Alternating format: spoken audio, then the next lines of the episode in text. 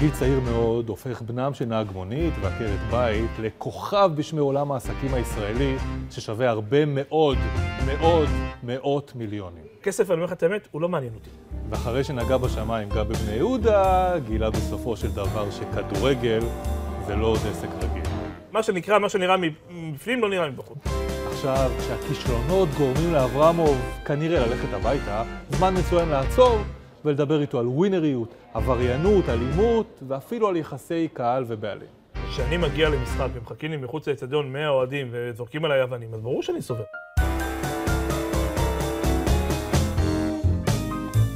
ברק אברמוב, שלום, שלומך. בסדר גמור. תודה רבה שבאת. תודה רבה שהזמנת. בואו נתחיל מהדבר הכי חשוב.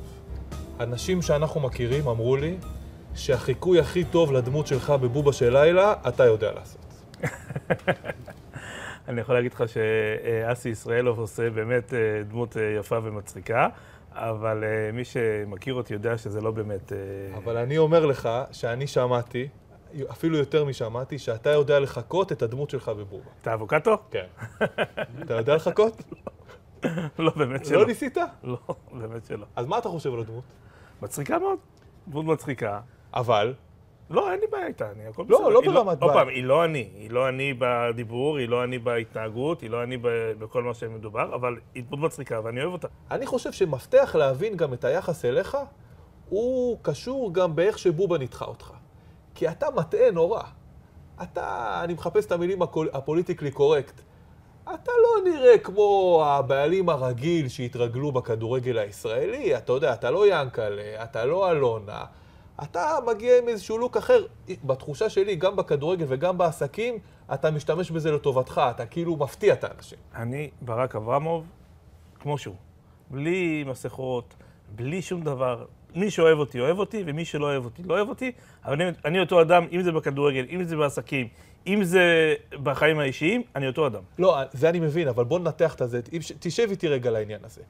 כי אתה יודע, זה כמו אלה שהולכים לסנוקר ומפסידים במשחק הראשון בשביל להרים את האימור. יש לי הרגשה שאתה מנצל את הלוק שלך הזה, אתה לא נראה כמו טייקון, למרות שאתה טייקון. אתה לא נראה כמו זה, אתה נכנס, אולי אתה לא מקבל את הרספקט שמגיע לך מהשנייה הראשונה, וככה אתה מנצל את זה לטובתך. אני גם לא מחפש את הרספקט. אני אדם כמו שהוא, אני במשך היום התלבשתי ארוך של הרעיון, וזה היה לי סיוט. אני יוצא מהבית עם כפכפים, אני יוצא עם מכנסיים קצרים, ברמודה, זה אני. מי שיודע לאכול את זה, אוכל את זה, ומי שלא יודע, זה בסדר. לא אכפת לך, אתה לא משקיע בזה מחשבה. לא אכפת לי מה אומרים, לא אכפת לי מה חושבים. אני, מי שאני, ומי שמכיר אותי יודע מי אני, ומי שלא מכיר אותי, ידע. ידע, ואם הוא לא ידע, זה בעיה שלו. טוב, אנחנו, הגיע הזמן שנראה איזה קליפ ראשון. האם יובל אשכנזי, הילד מליגה א', יביא גביע? כן! הגביע לשכונת התקווה! אי אפשר לדבר. אי אפשר לדבר. וואי, וואי. יש. יש, אלוהים, יש. אבא, תודה, אבא, תודה. אני אוהב אותך. היום הרבה בעיות בבני יהודה וכישנות מקצועיים, אבל בהתחלה, פלייאוף. גביע ראשון, גביע שני, מרגש במיוחד. הגביע הזה ב-2019 זה הכי מרגש בעיפה. כן, ברור, מה שעברנו באותה תקופה, מה שאני אישית עברתי באותה תקופה, זה משהו שלצערי זה הדבר, הצד הפחות נחמד של החיים. ואתה יודע, מצד אחד אתה חווה מוות של אבא, עם מחלה ש... הייתה עם מחלה לא קלה, ומצד שני אתה מגיע לגמר גביע, שאתה לא יודע מתי תגיע לזה עוד פעם, אם בכלל, ואתה רוצה לזכות בגביע, והראש שלך, אתה במהלך החודש של האבל, והראש שלך הוא מצד אחד חצוי, מצד אחד הראש שלך לא בכדורגל, מצד שני אתה כן בכדורגל, וזה היה התפרצות. איך מתפקדים בזמן הזה? הבנתי שאתם הייתם מאוד קרובים. מבחינת עבודה וזה כמעט ולא התעסקתי בעבודה בחודשים האלה. מבחינת הכדורגל לא פעם, הכדורגל זה משהו שהוא רץ, אז כן הייתי מגיע למשחקים ודברים כאלה, אבל בניהול השוטף אני גם ככה לא כל כך מעורב, אבל אתה יודע, החיים הם יותר חזקים מהכל בסוף, אתה בסוף ממשיך את החיים כי אין לך ברירה, וגם זה משהו, הוא רצה שאנחנו נמשיך את החיים, אבל בסוף, בפנימי שלך, אתה הולך לישון עם זה ואתה קם בוקר עם זה. אהב כדורגל? הוא מאוד אהב כדורגל, מאוד אהב כדורגל, אהב לראות כדורגל. להגיד לך שהוא ממש היה בעד זה שאני אהיה בעלים של קבוצה, לא יודע להגיד לך ב-100% אם זה לא שהוא רצה. אבל דיברת איתו על זה, מה הוא אמר לך? כן, יצא לו לדבר. הוא לא אהב את מה שעושים לי, הוא לא אהב את מה שעשו לי, הוא... הרי מהרגע הראשון שהייתי בבני יהודה, אחרי חודש, חודשיים כבר, התחילו קללות והתחילו נגדי גידופים ודברים שבאמת לא הגיע לי בתור בעלים. בעלים יכול לקבל, הוא לוקח את זה בחשבון, הוא לוקח תקופת זמן בכישלונות, בדברים כאלה, לא על ההתחלה. והוא לא אהב את זה, והוא כל פעם אמר לי, הם לא שווים את זה, לא מגיע להם אותך. אבל אני אמרתי לו, אבא, זה בסדר, יש גם את האנשים הטובים, לא רק את הרעים. אבל יכולת להשוות את העניין הזה של הזכייה הראשונה בגביע, אז ההיא, אתה יודע, עם כפיר אדרי וזה, אז ההיא, כשאבא נמצא, והזכייה השנייה, זה מטמטם את השכל. כן, תראה, הזכייה הראשונה שהייתה, זו הייתה זכייה שאף אחד לא האמין שנזכה. אני היחידי במועדון שאמרתי, אנחנו זוכים בגביע הזה. בסיבוב הראשון, כשהתחלנו בעכו, שמתי פלקט לשחקנים, עם הדרך לגביע. כמה משחקים נשארו? כן, זה היה הסיבוב הראשון. וכל פעם אמרתי להם, אנחנו עושים וי, עד שאנחנו זוכים בגביע. אין חדר הלבשה כזה בכדורגל הישראלי שקורה דבר כזה. באתי עם משהו שונה, זה היה בעונה הראשונה שלי. באתי עם משהו שונה, כי באמת האמנתי שבני יהודה יכולה לזכות בגביע. היית נאיפי במובן הטוב של המילה. כן, הייתי, נכון. אבל הנה, עובדה שהצלחנו. עובדה שהצלחנו בשש עונות, שתי גביעים, חצי גמר. אתה מראה דרך, אתה מבין שאתה... אני שם את הג'יטונים שלי, מה שנקרא, על הגביע, לא על האליפות, כי באליפות אני יודע שאני לא שחקן. בארבע עונות, הקבוצה עושה שני גביעים, ממקמת את עצמם במקומות 5-7. זו תחושה, אני חושב, בשלב הזה, שאתם מרגישים שלא משנה מה אתם נוגעים, הכל הולך. יש איזה קטע, הכל רץ. כן, נכון, היה לנו תקופה שבאמת הכל זרם, היה את החיבור עם יוסי אבוקסיס. כמה מזה זה באמת יוסי? המון. המון, המון, המון יוסי. ברגע שיודעים שההנהלה וצוות מקצועי ביחד, ואף שחקן לא יכול לבוא ולהפריע, ואף אוהד לא יכול לבוא ולהפריע, יודעים שיש מערכת בריאה. וזה מה שהיה בבני יהודה, הייתה מערכת בריאה. אבל אני חושב שגם בשלב הזה, הרי הבינגויים שלכם זה לא רק בהישגים. כל שנה פצצה, אבל לא רק זה, כל מה שאתם נוגעים בו, זה זהב. מגיע במקרה, זה מישהו מתקשר אליך, תבדוק את יובל אשכנזי, יוסי אומר לך מה אתה רוצה מהחיים שלי בכלל, בודק אותו שני אימונים, טרח, נמכר בהרבה כסף, עולה ילד מהנוער, ירדן, שורה, טרח. אני באמת חושב... דברים התחברו. זה לא רק זה, השאלה היא איך זה משחק לך עם הראש. לא אתה, כל אחד חושב, וואלה, פיצחתי את הקוד. נכון, ואז הלכתי לצד השני, ששם הייתה הטעות שלי. בשנה החמישית, מכרתי שחקנים, היה בקופה לא מעט כסף, יחסית לבני יהודה, אופן, המספרים של בני יהודה. ברור, אתה יודע, נזכיר את השמות, זה צ'יבוטה וחזיזה, אשכנזי, סורו, ירדן שועה, קונסטנטין, השבחה, הכל הולך. היה כסף בקופה, ואז אמרתי, בוא נקפוץ מדרגה. כמו שאמרת, 5-7, בואו ננסה להיות משהו מעבר. ואז התחלתי להחתים שחקנים במספרים שלפני זה לא החתמתי. כמו מי? לא שלא יכלתי להחתים, דרך אגב. יש לי את הכסף להחתים. פשוט לא האמנתי בקונספט הזה ששחקן שצריך להרוויח כל כך הרבה כסף במועדון שהוא, עוד פעם, לא הולך לתואר כזה או אחר לאליפות. אז היה לי קשה לשלם את הסכומים של $250,000-$300,000, ואז שיניתי גישה, ואמרתי, יאללה, בואו נלך לנישה הזאת, ושם התפרקתי. שם בני יהודה מקצועית התפרקה. על זה רציתי לדבר איתך. שזה אני פה. החזון שלי זה שתהיה קבוצה טובה, שיהיה מחלקת נוער טובה, שבני יהודה תחזור להיות משפחה כמו שהיא הייתה. כפר קאסם 4, בני יהודה 1, תבוסה קשה. אני לא אתן למועדון הזה ליפול, גם אם לא יהיה רוכש, אני לא אתן לו לרדת לליגות נמוכות יותר. אני אתמוך בו ברמה המינימלית, שהמועדון יוכל לשרוד, ואני מקווה שיגיע רוכש שיקח את המועדון הזה צעדים קדימה. אז אחרי שהכל עובד כל כך יפה בהתחלה, גביעים, דיברנו, הצלחות, דיברנו, יוסי אבוקסיס, ברק אברמוב מרגיש שהוא בלתי מנוצח, ואז הוא הופך להיות ממש ממש מנוצח. אוקיי. אני חושב שהכישלון של בני יהודה בשנתיים האחרונות, הוא שם בפניך מכשול שאתה כמעט ולא מכיר. כי באמת, דיברנו על זה. אתה גולדן בוי. אתה נוגע הדשא צומח. בשנתיים האחרונות זה לא קורה, זה מפתיע אותך.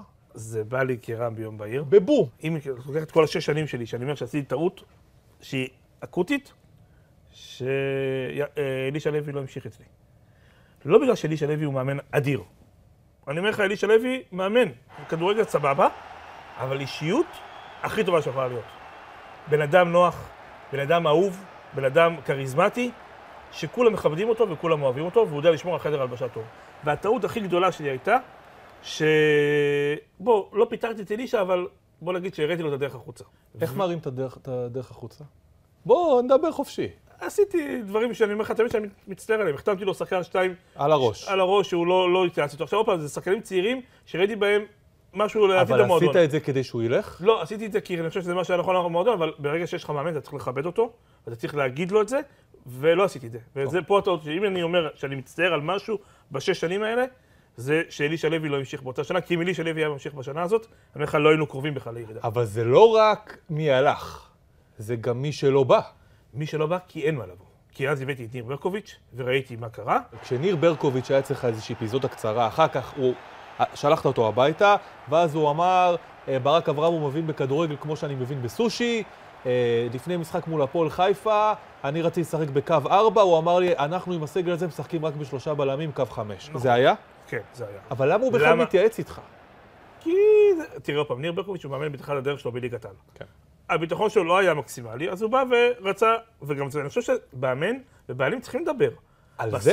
נגיד בכדורסל זה לא יקרה אף פעם. בסוף הוא קובע. אני אומר לו מה אני חושב.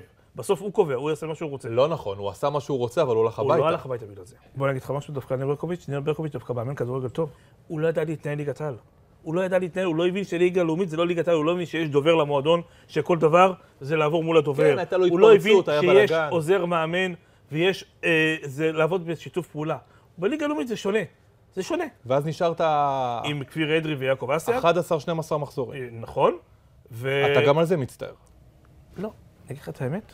אם אני חוזר אחורה, יכול להיות שנעשה אותו דבר. בקיצור, אתה פשוט לא סופר את המאמן. אני לא שלא סופר את המאמן. לא מחזיק מהמאמן. עוד פעם, שהיה לי את האופציה להביא את יוסי אבוקסיס, אז התאבדתי עליו בפן הכלכלי, והבאתי אותו.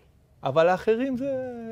לא היה איזה מישהו בחוץ שעכשיו קסם, לא היה איזה מישהו בחוץ שקסם לי, שאמרתי וואי בואי אני אביא אותו ועושה לי שינוי. יעקב אסג, כפיר אדרי, מכירים את המערכת, מכירים את השחקנים, מכירים, מבינים כדורגל, עובדה שכפיר אדרי נתן לנו את הגביע עם יעקב אסג ביחד. נכון. אז אני ראיתי בזה משהו שהוא לא טעות, בדיעבד לא הצלחנו, זה טעות. בדיעבד זו הייתה טעות. בדיעבד לא הצלחנו, אז זה טעות. גם יוסי אבוקסיס בדיעבד היה טעות, כי לא הצלחנו. אני חושב שכשיוסי הגיע זה כבר היה רקוב. לא נכון, יוסי הגיע מעל הקו האדום. השורש, החדר הלבשה, זה היה רקוב. את זה כבר הוא לא יכול היה להציל. הכישלון שלנו, בשנתיים האחרונות, חדר הלבשה, הכי גרוע שיכול להיות בהיסטוריה של הכדורגל. ואם חדר הלבשה לא טוב, לא משנה מה תעשה, אתה לא יכול להצליח. הטעות הכי גדולה זה שטיפלת בהרבה דברים, אבל לא טיפלת בחדר הלבשה. מעשית, הבעיות של החדר הלבשה זלגו מליגת העל לליגה לאומית. כי היו לנו חוזים. היו לנו מספר חוזים עם שחקנים, שאני הייתי בטוח שאני אצליח להיפטר מהם. והם לא ניסו אפילו לעזוב את בני יהודה. אלה כישלונות ניהוליים. לא, אתה כישלון. לא, זה לא עניין של כסף. הם לא רצו לעזוב את בני יהודה. אבל מה, יש חוזה, מה אני יכול לעשות? אבל אתה ידעת לשלוח אנשים הביתה לפני. אבל יש חוזה לשחקן כזה או אחר. מה אני יכול להגיד לו עכשיו? אתה לא תהיה בבני יהודה? אני לא יכול להגיד לו דבר כזה. אבל ניסית? לא פעם ולא פעמיים. כלומר, אתה... אנחנו ידענו מהנגע הרע. ידענו שיהיה איתם בעיות, אבל לא יכולתי לעשות עם זה כלום. כשאתה מדבר על שחקן שהשקיע כספים עבור חברה, זה יצחיק אותי. השקיע כספים בחדר הלבשה עבור חברים שלו במניות ומטבעות דיגיטליים. זה קרה, כן. מה זה? אני יודע שזה קרה בוודאות. אותו שוער היה בעונה מצוינת. הוא לא פתח את העונה כשוער ראשון, הוא היה שוער שני, והוא היה מצוין, הוא היה ההפתעה הכי גדולה שלי בעונה הזאת. ופתאום ראית שקרה איתו משהו, ולא הבנו מה קרה. וכל פעם שאלנו מה קרה, ובדיעבד הבנו שמספר שחקנים השקיעו אצלו כספים בהשקעות של מטבעות דיגיטליים, והוא הפסיד להם את הכספים, ונהיה שם הבלגן בחדר הלבשה, ונהיה ססוף וסמכו, מה שנקרא. עכשיו תוסיף לזה את אלירן עטר. אלירן עטר זה החתמה אישית שלך, ואתה אומר עליו, אי אפשר לא להתאמן כל השבוע ולבוא לשחק, אנחנו לא קייטנה. אלירן עטר חזר לבני יהודה לקייטנה, הוא לא בא בשביל לעבוד. לצערי אתה צודק. כשאני הבאתי אותו לבני יהודה, אני הבאתי אותו במטרה קודם כל לפתוח חזית חדשה עם האוהדים. רציתי לעשות את זה קודם כל עם האוהדים, אחד פיוס עם האוהדים. הנה, הבאתי לכם את הטלנט הכי גדול שגדל בשכונת התקווה, והחזרתי לכם אותו לליגה לאומית, שזה עוד יותר קשה. כמו אלי יוחנה. נכון, כמו אלי יוחנה שחזר בליגה לאומית. אבל רק אלי יוחנה לקח את זה ממקום שהוא בא להיות אבא של חדר הלבשה. ואלירן לקח את זה ממקום אחר לגמרי. מה? לגמרי. זה מקום לא טוב. אלירן עטר עשה נזק אדיר השנה בחדר הלבשה של בני יהודה. הוא לקח אליו מספר שחקנים, קירב אליו מספר שחקנים שלא היו משחקים, בשביל לעשות נזק למול... אלירן לא התחבר ליוסי אבוקסיס. לא התחברו. אלירן ויוסי אבוקסיס, הנה אני אומר לכם את זה חד וחלק, לא התחברו בפן המקצועי. לא, אלירן לא אהב את השיטת משחק של יוסי, יוסי לא אהב את הצורת התנהלות של אלירן, שהוא לא מתאמן חזק, שהוא בא, עושה טובה שהוא משחק. אני גם אחשוף לך. אלירן הוא חלק מהכספים שהגיעו לאותו שוער. שהשקיע את הכספים, אלירן הוא אחד האנשים ששם את הכסף, ועכשיו, אתה מבין שאני באתי ושמתי כל כך הרבה כסף השנה הזאת מהכיס האישי שלי בשביל להעלות הקבוצה הזאת ליגה. בסוף קרה מה שקרה, ובסוף אומרים לי, ברק, אתה לא לוקח אחריות. אבל מה אני אקח אחריות? לא, אחריות על החלטה המקורית. שמה? להביא את אלירן עטר? כן. אני אומר לך שאם אני חוזר אחורה, אני מביא את אלירן עטר הפעם. אם אני לא מכיר את אלירן עטר כמו שהיום אני מכיר. שאני יודע שאלירן עטר הוא איש שמונת התקווה, אכפת לו במועדון, זה מה שחשבתי בכל אופן. אז אמרתי, אני אביא אותו, ובואו, זה עלה לי הרבה כסף, מלא כסף. בדיעבד, זה היה כישלון ידוע מראש בליגה לאומית? באיזשהו שלב כבר הבנתי שאין לנו סיכוי, כן. באיזשהו שלב הבנתי כבר שאין לנו סיכוי. בהתחלה עוד אמנתי, אבל אחרי 3-4 מחזורים, אחרי שעלינו למקום ראשון, הבנתי שאין לנו דרך, אין דרך. יאללה, זמן טאבלט. יאללה. אני ראיתי את עצמי 20 שנה קדימות בבני יהודה. לצערי, קרו דברים העונה הזאת שקשה לעבור לסדר היום. אני יודעתי שאני לא ימשיך לתמוך במועדון הזה כלכלית.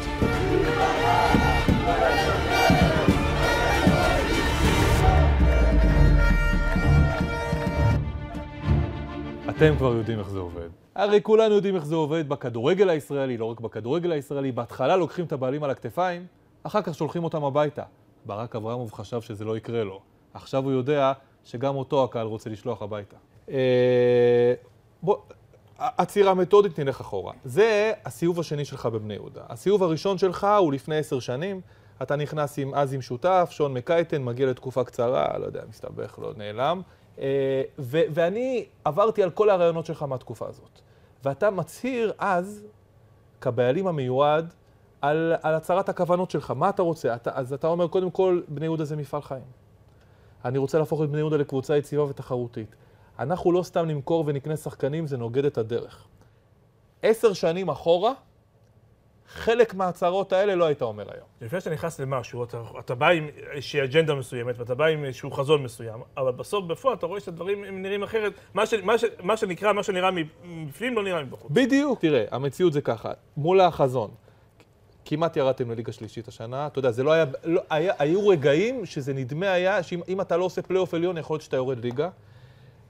אתה מודיע מעשית שאתה בדרך החוצה, אם יימצא רוכש.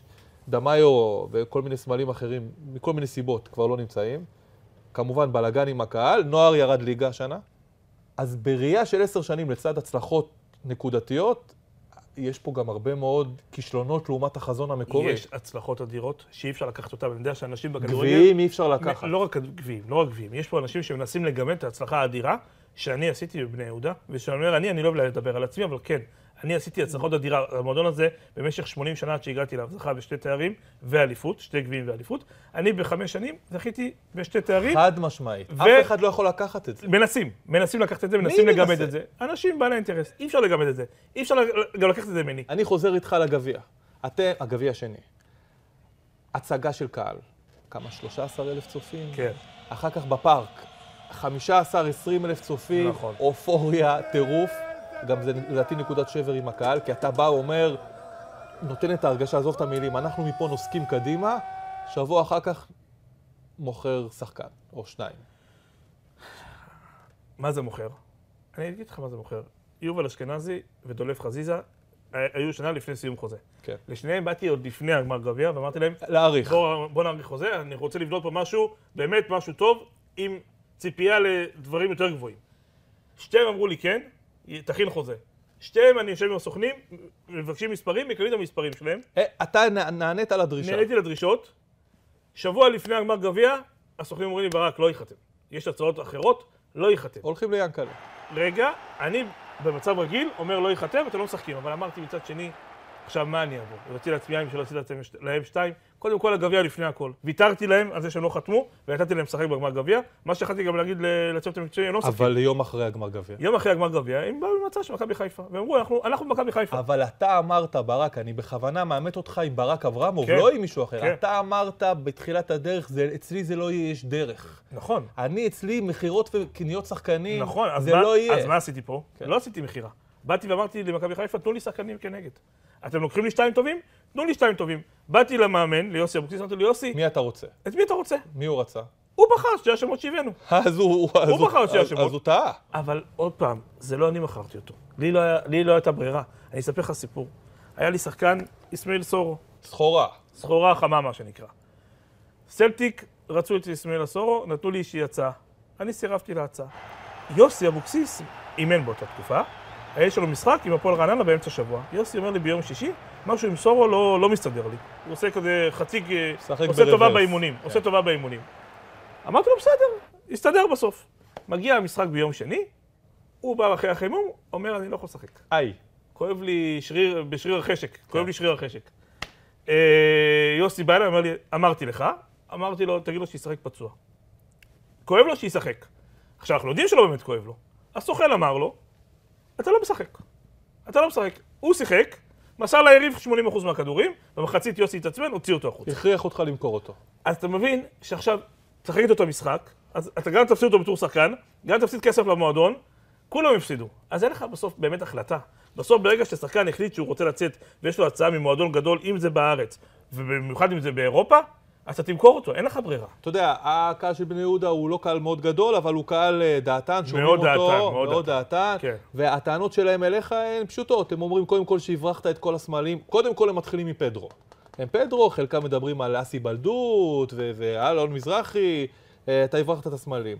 הכסף של סורו, אשכנזי, חזיזה, צ'יבוטה, שואה, בוזגלו, בן צעירי וכו' וכו', הם לא הרגישו שזה מונף בחזרה לקבוצה. כשקניתי את המועדון, הבאתי אותם אליי, את הראשים, אמרתי להם, אני רוצה קהל חזק, קהל איתן, בואו תגידו לי מה צריך, שאנחנו נהיה אחד. ואז הגיע פדרו גלוון, שלא החתמתי אותו. וביום שלא החתמתי את פדרו גלוון... התהפכו. התהפכו, וממש התהפכו. למה לא החתמת אותו? כי מקצועית לא חשבנו שהוא מספיק טוב. אמיתי, המקצועית חשבנו שלא מספיק טוב, ואני באתי... אבל הוא הפך להיות סמל. נכון, בגלל זה אחרי בינואר הבאתי אותו, והצלחנו להישאר בליגה, אבל עוד פעם, אם תיקח אותו מקצועית, הוא לא היה מספיק טוב. ואז יוסי אבוקסיס הגיע, בעונה של אחרי, והחלטנו אני ויוסי ביחד, שאנחנו לא לוקחים את פדרו גלוון, ומאז... שבר. השבר, שם כבר נהיה שבר עמוק, עמוק, עמוק, שכל פעם זה היה על משהו אחר, פעם אחת שהמשטרה העבירה את האוהדים מיציע מערבי ליציע המזרחי בעצם במושבה, והם הפילו את זה עליי שאני אשם, וכל פעם, עכשיו פעם, אם אתה מחפש, תמיד מוצאים. אבל עדיין שמת כסף, אז לא נשברת, פשוט לא השקעת אותו נכון. לא, נשברתי מול האוהדים. מול האוהדים נשברתי, שכבר השיח שלי איתם כבר הלך וכבר הבנתי שאין... עוד פעם, בית"ר ירושלים, הפועל תל אביב, הם חיות מאוהדים. התקציב שלהם 20 מיליון שקל בשנה, זה מאוהדים. מנויים וכרטיסים. בני יהודה, אתה יודע מה ההכנסה של בני יהודה מהאוהדים של בני יהודה? אתה יודע מה ההכנסה? לא.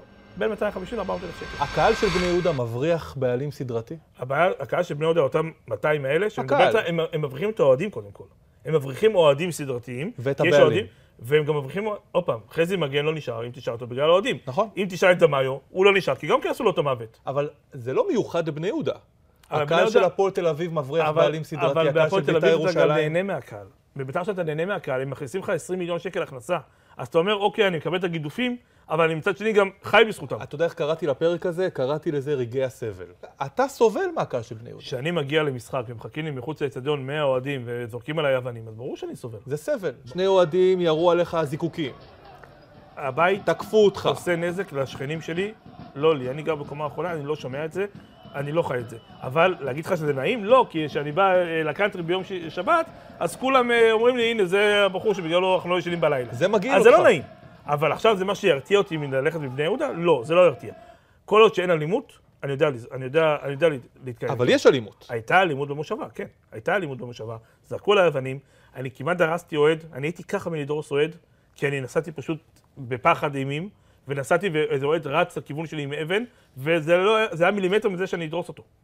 עכשיו, לא בשביל זה באתי לכדורגל, לא בשביל זה באתי לעשות לעצמי נזק. אני רוצה, יש לי חיים טובים, יש לי חיים שלמים, אני רוצה להמשיך את החיים שלי. אבל כשאתה עכשיו אומר, אם להיכנע לאנשים האלה, או להמשיך את הדרך, אז כרגע אני ממשיך את הדרך, אלא אם כן, יבוא מישהו ראוי, ויקח את זה ממני, ויעשה את זה טוב. אגב, עוד אחת מהטענות של האוהדים, אתה מכיר את זה, זה ממש טענה עדכנית, זה שמי שבסוף עצר את המחאה, הגיעו גורמים עבריינים, אמרו להם, רמזו להם, תשתקו. אני קראתי את זה באחד האתרים. גם אני, וזה הצחיק אותי, כי 5 שנים מקללים אותי, 5 שנים באים להפגנות נגדי. אז עכשיו נזכרתי, עוד פעם, לדעתי זה לא קרה, לדעתי דבר כזה לא קרה, ואם זה קרה, אני באמת אומר להם, בואו יד ביד, נלך למשטרת ישראל ונגיש תלונה על מי שיהיה עליכם, אני לא יודע מי יהיה. בסופו של דבר, עם העניין של קהל, הקהל שמתמעט, והאכזבה שלך מהקהל, והסיטואציה, זה יהיה מופרך להגיד שבסוף, סופה של בני יהודה להיות כמו שמשון? או ביתר תל אביב? כל עוד שאני ראש המערכת, זה לא יקרה. אבל ביום אחריך? ביום שלך אני לא יודע. מה אתה חושב שיקרה? בגלל זה אני, עכשיו אמרו לי שאני לא רוצה למכור. אני רוצה למכור לבן אדם ראוי. אני לא רוצה למכור למישהו שאומר לי שיש מאחוריו מישהו. אבל הייתה דובר על איזו קבוצת רכישה, על יחזקאל שהגיעה... לא קיבלתי שום הצעה.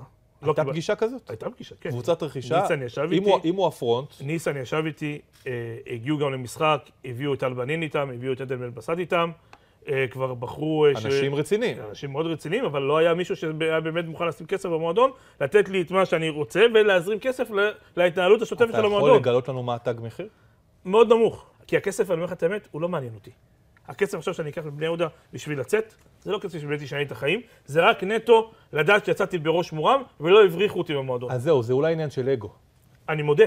כן, יש לי פה עניין של אגו, כי אני לא רוצה ללכת מבני יהודה. אני אוהב מבני יהודה, אני אוהב את המועדון הזה, המועדון הזה עשה לי הרבה טוב, אני רוצה להחזיר אותו לליגת העל. אבל ברק, זה, הרי בסוף אתה, הרי זה עניין של זמן עוד שנה, עוד שנתיים, עוד שלוש, אתה תהיה בחוץ. אתה לא כיף לך שמה. לא כיף לי, נכון, אני לא נהנה. אז אולי זה מה שהקהל שם לא מבין בבני יהודה. הם לא מכירים את הטיפוס, הם לא מבינים שאתה אין לך בעיה, אתה יכול ללכת, אבל הם צריכים לבוא אליך בטוב ולא ברע. אתה אמרת את זה. טאבלט. מוכן? כן. קדימה. בחצות יוסר צו איסור הפרסום על שמו של בעלי קבוצת ליגת העל שנחקר בחשד לשורה של עבירות. החשדות, הלבנת הון לכאורה, בצדון סמי עופר, בטדי ובארנה בירושלים בעשרות מיליוני שקלים, כשהמשטרה טוענת שחלק מהרווחים הלכו לכיסו הפרטי. אלה התמונות הראשונות של משה חוגג לאחר קרוב לחודש. במדינה שלנו כל מי שמרים את הראש טיפה, יש מי שידאג לערוף לו. אי אפשר לראות בן אדם מצליח.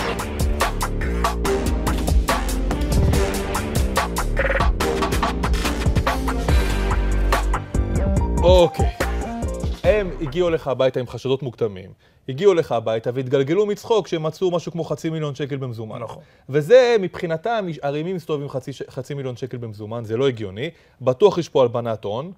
ברק אברמוב גם ככה הוא נראה כזה, נראה לנו בעין חצי עבריין, יש לו חברים עבריינים, תפסנו אותו. קודם כל אין לי חברים עבריינים, בוא נתחיל בזה. לא, אין לי חברים עבריינים. במעגלים שלך יש עבריינים. אז בוא אני אגיד לך מה שאני אמרתי למשטרה. כשהם שאלו אותי למה אתה מתרועע לפעמים עם איש כזה או אחר, אמרתי להם תקשיבו, אני בא מענף המסעדות. בענף המסעדות יש לך מחזור בקבוקים. עבריינים. יש לך ירקות. עבריינים. יש לך בשר, גם יש משפחות פשע. ביצים. אפילו מחזור שמן. עכשיו, אני מחזיק מעל 150 נקודות בכל העסקים שלי. הכי גדול בארץ, לא מתבייש להגיד. עכשיו, ברור לך שכולם רוצים לאכול מהעוגה. אז אני בא, ומבקשים לשבת איתי, אז אני יושב ומכבד את כולם, אבל אני גם יודע לא לעבוד איתם. זה העליב אותך שהם חשבו שאתה קוף? זה הצחיק אותי. זה הצחיק אותי. נסביר למי שלא יודע, קוף במונחים האלה, הכוונה היא מישהו שהוא בובה, תעתמות. כי אני הולך עם דרך הישר, בכל דבר שאני עושה, אני הולך בישר. גם שבאו ועצרו אותי בפן הפלילי, והייתי מעצר 12 יום, שזה אני אומר לך... בתחתית של השאול. אני אומר לך, זה הדבר הכי קשה לכל אדם, לא משנה מי הוא. אתה ישן על הרצפה? אתה לא ישן, אתה לא מצליח בכלל לישון. אתה לא יכול לישון. פשפשים, כמו שזה? הרבה יותר גרוע עם פשפשים. אני לא הייתי במעצר. אז גם לא תהיה. אבל תסביר לי כמה זה גיהנום. הכי גיהנום שיכול להיות, אין יותר שחור מזה. מוות, קח את המוות שזה הכי גרוע בחיים, זה הדבר אחרי המוות. הכי גרוע שיכול להיות, הכי גרוע שיכול להיות. הכי גרוע. כי מה, מתעללים בך? לא, לא התעללו בי, בכלל לא להפך. לא, לא בך, כבעצרים. לא התעללו, אבל קודם כל אתה לא יודע מה איתך. אתה לא יודע מה קורה איתך, אתה לא יודע מה קורה בחוץ, אתה לא יודע מה יהיה מחר. אתה יודע שיש לך אחד מעצר, אתה יודע שאתה עכשיו פה, ואתה לא יודע מה יהיה מחר, ואתה לא יודע מה הם רוצים לך גם. הם גם לא חוקרים אותך. במקרה שלי גם לא חקרו אותי כמעט. ועכשיו צריך להיות בן אדם חזק, להאמין בעצמך, ולא להישבר. אגב, אתה לא היחידי בכדורגל שאמרו עליו ושאומרים עליו את הדברים האלה. הרבה פעמים אנשים חשדנים אומרים על כל מיני אנשי כדורגל, שבטח יש מאחוריהם גורמים עבריינים מהארץ ומחו"ל. קודם כל, על הדבר הזה שעצרו אותי, זה אפילו לא מייצג 0.01 ממחזור העסקים שלי. זה עסק קטן, קטן, קטן שהיה לי בצטדיון כדורגל, שהחזקתי שם את המזנונים, זה לא מייצג כלום. שגם שם על פי הנטען יש גורמים עבריינים שהיו מעורבים בחלק מהמכרזים, על פי הנטען על ידי המשטרה. בתקופה הזאת או בתקופה... לאורך השנים. לאורך השנים אחורה יכול להיות, כן. בתקופה הזאת אני הגעתי למכרז הזה כי אני התחלתי את הדרך שלי במזנונים. כן. כשאני התחלתי את הדרך שלי לפני 22 שנה, התחלתי בתיאטרון הבימה. תמיד אמרתי לעצמי, יום אחד אני אחזור למזנונים. יום אחד שאני אהיה מספיק גדול, אני אחזור למזנונים. ואז באמת בא מכרז של אצטדיון טדי בירושלים. ואמרתי, זה בדיוק בעולמות שלי, יאללה, בוא נגיש מכרז, מה יכול לקרות? זכיתי במכרז. וחשבו שזכית בשביל מישהו אחר. והם ניסו להציג את זה שזכיתי עבור מישהו אחר, אבל בסוף אתה יודע מה אמרתי להם? אמרתי להם, יש אמת אחת, והאמת הזאת בסוף תצא לאור, אי אפשר לשנות אמת. כי אם האמת הייתה אצלכם, אז הייתי מורשע. ואם האמת היא אצלי, אז אני אצא זכאי. אז מה שקרה, וצריך להגיד את זה לאנשים שפחות מתמצאים, אתה מקרה חריג במדינת ישראל. הוחלט על הגשת כתב אישום, ואז הוחלט שאין כתב אישום. אני אומר לך, אני עורך דין. לא קורה. כן. הם מאוד האמינו בזה, אבל אמרו לי, ברק, עוד פעם, עכשיו לבוא ולהוריד 34 סעיפים לכתב אישום, את כל 34 לאפס, אנחנו מאמינים שזה צריך. בתיק קיים, התיק קיים. כן, התיק קיים, אנחנו מאמינים שזה מה שיקרה, אבל לא פעם, אל תבנה על זה. וניצחת את התיק הזה. העורכי דין שלי ואני ביחד ניצחנו, כי, עוד פעם, בסוף יש אמת אחת, ואי אפשר לשקר. אם יוצאים קצת בזום אאוט, אתה יודע, היום אנחנו חיים במדינת ישראל, תפירת תיקים, טוענים שתופרים תיקים, פוליטיקאים, אנשי עסקים. איך אתה בעניין הזה? אני אגיד לך מה אני חושב. אני חושב שמדינת ישראל, היום, אם אתה אזרח מדינת ישראל בפרופיל תקשורתי גבוה, אתה כבר חצי עבריין. אתה נמצא אצלם בתדר. אז יש את הפרופיל, למה? כי זה נותן להם כותרות. הרי בוא, אם לא אני עכשיו בתיק הזה, אף אחד לא מדבר על המזונים האלה וזה לא מעניין אף אחד. נכון. בגלל שאני באתי, זה היה תקשורת והיה סיסו וסמכו, מה שנקרא, וזה סרג לידיים שלהם. אבל עד שבודים תיק שלא קיים, אתה מאמין שיש דברים כאלה עד למצב של הרשעה? לא, אצלך לא. עד הסוף? עד הסוף. עוד פעם, אם הנחקר לא יודע להיחקר, אז כן. יכולים להשחיל אותו. יכולים, חד משמעית. אם אתה לא בן אדם חזק ואתה לא נחקר, אתה לא יודע לחקר, אז יודעים להרשיע אותך, כן. וחוגג גם פה סיפורים ומעשיות על תפירות. אני מאוד מאוד מחבב את חוגג. מאוד מחבב אותו, אני חושב שכל מה שדיברנו מקודם על הפלילי... רלוונטי אליו. אני חושב שגם פה בסוף הרבה אנשים יבינו שלא היה כלום. תפרו אותו? תופרים אותו? זה נראה ככה. עוד פעם, אני לא מכיר את התיק מקרוב, אני מכיר את התיק מהתקשורת ומכמה שיחות בודדות עם חוגג. דיברת איתו לאחרונה? אנחנו לא מדברים, כן, אנחנו מדברים. אני חושב שבוא נגיד שמתוך ה100% שדיברו, יהיה אולי משהו קטן, קטן, קטן. אתה יודע, זה מספיק. כן, אבל זה מספיק שמחפשים אותך. כי אם עכשיו באים ומאשים אותך על מצלמה שהייתה לך באיזושהי דירה, לצורך לך דברים אחרים, ומנסים להשליך את זה למשהו אחר, אז בוא, אני בטוח שעוד מלא אנשים יש להם מצלמה בדירה ולא פרסמו את זה שיש להם מצלמה. אבל אל תהיה נאיבי. אתה בעצמך אמרת ואתה יודע. ברגע שאתה שם את עצמך על הפלטפורמה הזאת, אתה ברנטגן. השאלה אם זה נכון אבל. אבל זאת המציאות. אבל הוא בא לעשות טוב. הוא בא לעשות טוב, הוא שם מלא כסף מהכיס שלו. זה לא מספיק. למה? מסתבר שזה לא מספיק. כי מחפשים את הרע. כי במדינת ישראל, אנשים מחפשים את הרע. זה מה שמעצבן. זה מה שמרגיש פה במדינה. האויב הכי גדול של ההצלחה, זה ההצלחה שלך. ברגע שהצלחת, לא משנה במה, אתה אויב של אנשים. אם אתה צריך, בא אליך עכשיו בן אדם, אומר לך, חבר מהקהילה העסקית, מישהו עם כסף, מישהו נזיל, מישהו עם ראש, זה אומר לך, תשמע, אני רוצה לקנות את, לא משנה, איזשהו רווח, לא את בני יהודה. אתה ממליץ לו להיכנס לזה? אני שואל אותו מה האינטרס שלו, מה הוא מחפש? דיברנו על אחוזי ההרשעה, אתה יודע, במדינת ישראל. אחוזי ההישארות של בעלים שלא יוצאים בסוף עם הזנב בין הרגליים, זה כמו אחוזי זכאות. נכון, כי עוד פעם, כי קשה. אנחנו יודעים איך זה ייגמר. כי קשה. אבל עוד פעם, מצד שני, אקח את ים כאלה, שהוא מלא שנים. כמה כאלה? משפחת ברקת, הרבה שנים. לא ניר ציקוביץ' בעבר, היה הרבה שנים. לא ניר ציקוביץ' יצא עם הזנב בין הרגליים מתחת לשטיח. נכון. חוגג, לא משנה מתי זה ייגמר, זה נגמר רע מאוד. אני חושב שחוגג זה הדבר הכי עצוב, כי באמת הבן אדם, אם אתה תכיר אותו ותשב איתו, הוא באמת בא לעשות טוב. הוא לא בא לעשות רע. לא, בסדר גמור, אני לא מדבר על משה חוגג כמשה חוגג. אני אומר, בעלים בכדורגל הישראלי זה ייגמר רע. לא נעים לי להגיד לך, ברק, לא יודע איך זה ייגמר אצלך, הסיכויים נגדך, זה אמור להיגמר רע. אצלי זה כבר רע. אצלי זה כבר, מה שאני חווה בתקופה האחרונה זה רע, ואפילו רע מאוד, אבל בסוף אתה יודע, אתה מתעשת על עצמך, אתה מסתכל על כל המטריה בכללי, ואתה אומר, מה נכון לי לעשות? מדי פעם יש תחקירים או אמירות ככה שאומרים ברקע, שיש אלמנטים עבריינים בכדורגל הישראלי, אני לא מדבר על בני יהודה. ממה שאתה יודע, יש דברים בגו? תראה, יש לך... במחלקות נוער יש הרבה ילדים. עכשיו, כל ילד הוא מבחינת ההורים שלו עולם ומלואו. ילד עכשיו שרוצה להשתחרר במועדון בגלל שהילד שלו לא משחק מספיק או בגלל שהוא טוב מדי ורוצים אותו קבוצות גדולות, אז כן יכולים לפנות אליך גורמים כאלה או אחרים. זה קורה? זה קרה? זה קרה. חבר'ה. כן, זה קרה, לא פעם ולא פעמיים זה קרה, אבל לא פעם, גם אם זה אתה יודע להסתדר, הם לא באים עכשיו אליך עם גדח לראש. בסדר, אתה יודע להסתדר, אולי במועדונים אחרים. גם במועדונים אחרים יודעים להסתדר, בכל מועדון זה קורה. אבל ברמת בוגרים יש מחירות משחקים? לא. בכדורגל הישראלי, בתקופה שלי, בשש שנים שלי, אני יכול להגיד לך ש... עוד פעם, ליגת העל מדבר איתך. כן. ליגת העל, אין... אבל אתה גם מכיר ליגה לאומית. ליגה לאומית יש דיבורים שכן, להגיד לך שאני ראיתי ממקור ראשון, לא ראיתי. גם בבני יהודה, לאורך השנים, אני לא מדבר רק על הקדנציה שלך, לאורך השנים, אולי גם בגלל הדימוי של השכונה, אולי זה גם אלמנט גזעני, אני לא יודע, לאורך השנים תמיד היו דיבורים על אנשים שמסתובבים שם והם מרגישים אותם. אני יכול להגיד לך שבתקופה שלי, אותם אנשים שאתה מדבר עליהם... אני לא מדבר על מישהו ספציפי. בסדר, אני מבין על מי מדובר. אני יכול להגיד לך שבתקופה שלי שום דבר, להפך, חוץ מהעדה לקבוצה ואכפתיות למועדון, אין שום דבר, וגם אצלי אין אף אחד שהוא קשור למועדון, שהוא, עוד פעם, עבריין, ברמה של עבריין, לא ברמה של עכשיו בן אדם שהורשע באיזשהו משהו. יכול להיות שבן אדם הורשע במשהו וזה... אני עושה את ההבדל. כן.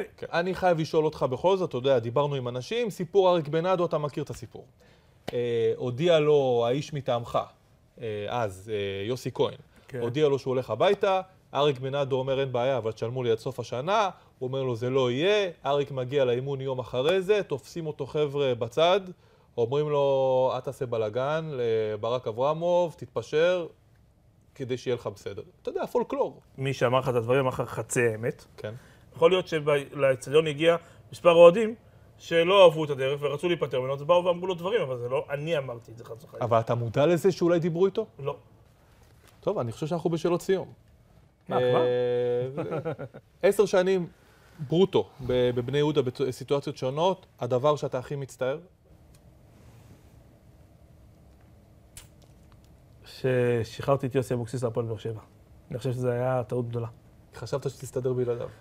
ראיתי שהוא רוצה את זה. בגלל שראיתי שהוא רוצה את זה, ויתרתי ונתתי, ואני חושב שזו הייתה טעות. אני חושב שאם יוסי היה ממשיך בדרך שהיינו לפני, היינו במקום אחר היום. מסר אחד לקהל. סבלנות ולהבין שאני בא בטוב. אני רוצה לעשות טוב, גם אם אנחנו בסוף נכשלים מקצועית, אבל אני באמת מנסה לעשות טוב, ועוד פעם, העובדות אומרות את זה. אתם רואים את התקציבים, התקציבים מדברים. גם ינקל שחר הגדול נכשל הרבה שנים במכבי חיפה, אבל הוא לא נכשל בתקציבי, הוא נכשל במקצועי. אז מה, זה קהל חיכה לו מתחת לבית? לא, הבינו שהוא ניסה לעשות טוב. היה לו גם קצת קהל גם. בסדר, תמיד יש כמה, אבל מתוך 50,000, אם באים לך 50 אנשים, זה שונה מתוך 1,000, באים לך 200. השחקן הכי גדול בתולדות בני יהודה? בתקופה שלי או בכלל? בכלל. ממה שמספרים להיות בן טובים. מתי בני יהודה תחזור לליגה ראשונה? אני מקווה שבמהרה, אנחנו עושים את הדברים בשקט, אנחנו עושים את הדברים בצניעות, ואני מקווה שבמהרה. איך אפשר לתקן את ההתאחדות לכדורגל? אני במקום שנמצאים הרבה שנים אותם אנשים, אתה מבין שהמקום הוא רקוב, ולא משנה אם זה התאחדות לכדורגל או כל דבר אחר. ההתאחדות לכדורגל רקובה. ההתאחדות לכדורגל רקובה ביסוד שלה, שנמצאים שם אנשים שהם הרבה שנים בעלי אינטרס. אם לא היה להם אינטרס, זה היה משהו אחר, כולם שם בעלי אינטרס, לכן אני לא מתחבר להתאחדות לכדורגל, אני מאוד אוהב את מה שקורה במנהלת, אני חושב שבמנהלת נעשים דברים מצוינים, וגם, עוד פעם, בסוף תכלס, עובדות, אתה רואה כמה כסף נכנס לכדורגל מאז שהמנהלת נכנסה, כי אנשים בעלי אינטרס כבר לא משפיעים כמו שהשפיעו בהתאחדות. המבין יבין והטיפש ינחש. עוד שתי שאלות. מי ראש הממשלה הבא של מדינת ישראל בבחירות הבאות? ביבי נתניהו. זה גם מה שאתה רוצה. להגיד לך שבחרתי? בחרתי בפעם הראשונה ביבי נתניהו, אחרי זה הבנתי את כל מה שקורה שם ושלא ייפטר, אז לא הלכתי לבחור. אבל אם היום יהיה בחירות, כן, נבחר ביבי נתניהו, כי הוא ראש הממשלה הטוב ביותר של מדינת ישראל, הוא איש שמכיר את המדינה הטוב מכולם, וגם בו בסוף אתה רואה שגם הוא לא באמת עשה שום דבר. אתה מזוהה בעיקר קבלים של ג'פניקה, בסדר? אבל אתה סיפרת שאתה לא אוהב סושי. אתה לא אוהב סושי. אתה עדיין הבעלים של בני יהודה. אתה אוהב את בני יהודה? באמת בני יהודה. אני אוהב את בני יהודה באמת, ומי שקרוב אליי גם רואה כמה אני לוקח ללב. אני לוקח ללב כי באמת אכפת לי מהזהות של בני יהודה, בטח במשמרת שלי, שהמועדון הזה רק קצת קדימה, ורק שיהיה לו דברים טובים, ולא איפה שאנחנו נמצאים היום. ואני אעשה הכל שזה ישתנה, אבל בדרך שונה, לאו דווקא בכסף גדול. הנה, אני בא ואומר את זה. לאו דווקא בכסף גדול, בדרך שהצלחנו בהתחלה, בדרך שלי, ככה זה יהיה היום. זה יהיה שונה. ברק אברמוב, תודה רבה. תודה רבה לכם. מההתאחדות נמסר בתגובה. פתטי מצד מי שגורש על ידי אוהדי קבוצתו לדבר במונחים של ריקבון או להעביר ביקורת. אבל ברק אברמוב כבר הוכיח לו פעם שיש לו את היכולת המופלאה לדבר בסיסמאות מבלי לומר דבר בעצם. יועיל מר אברמוב ליצוק תוכן הסיסמאות הנבובות ויסביר מי רקוב, מי בעל אינטרס. אולי גם יגלה אומץ לב שכל כך זר לו ויסביר מדוע הוא בוחר כל הזמן להסתתר, מה ומי באמת מפחיד אותו. עד אז אין לנו כוונה לסייע לאברמוב להציל משהו מתדמיתו הרעועה, ואנחנו גאים בעשייתנו באנשים ובנשים שמובילים את ההתאחדות ואת הכדורגל שלנו.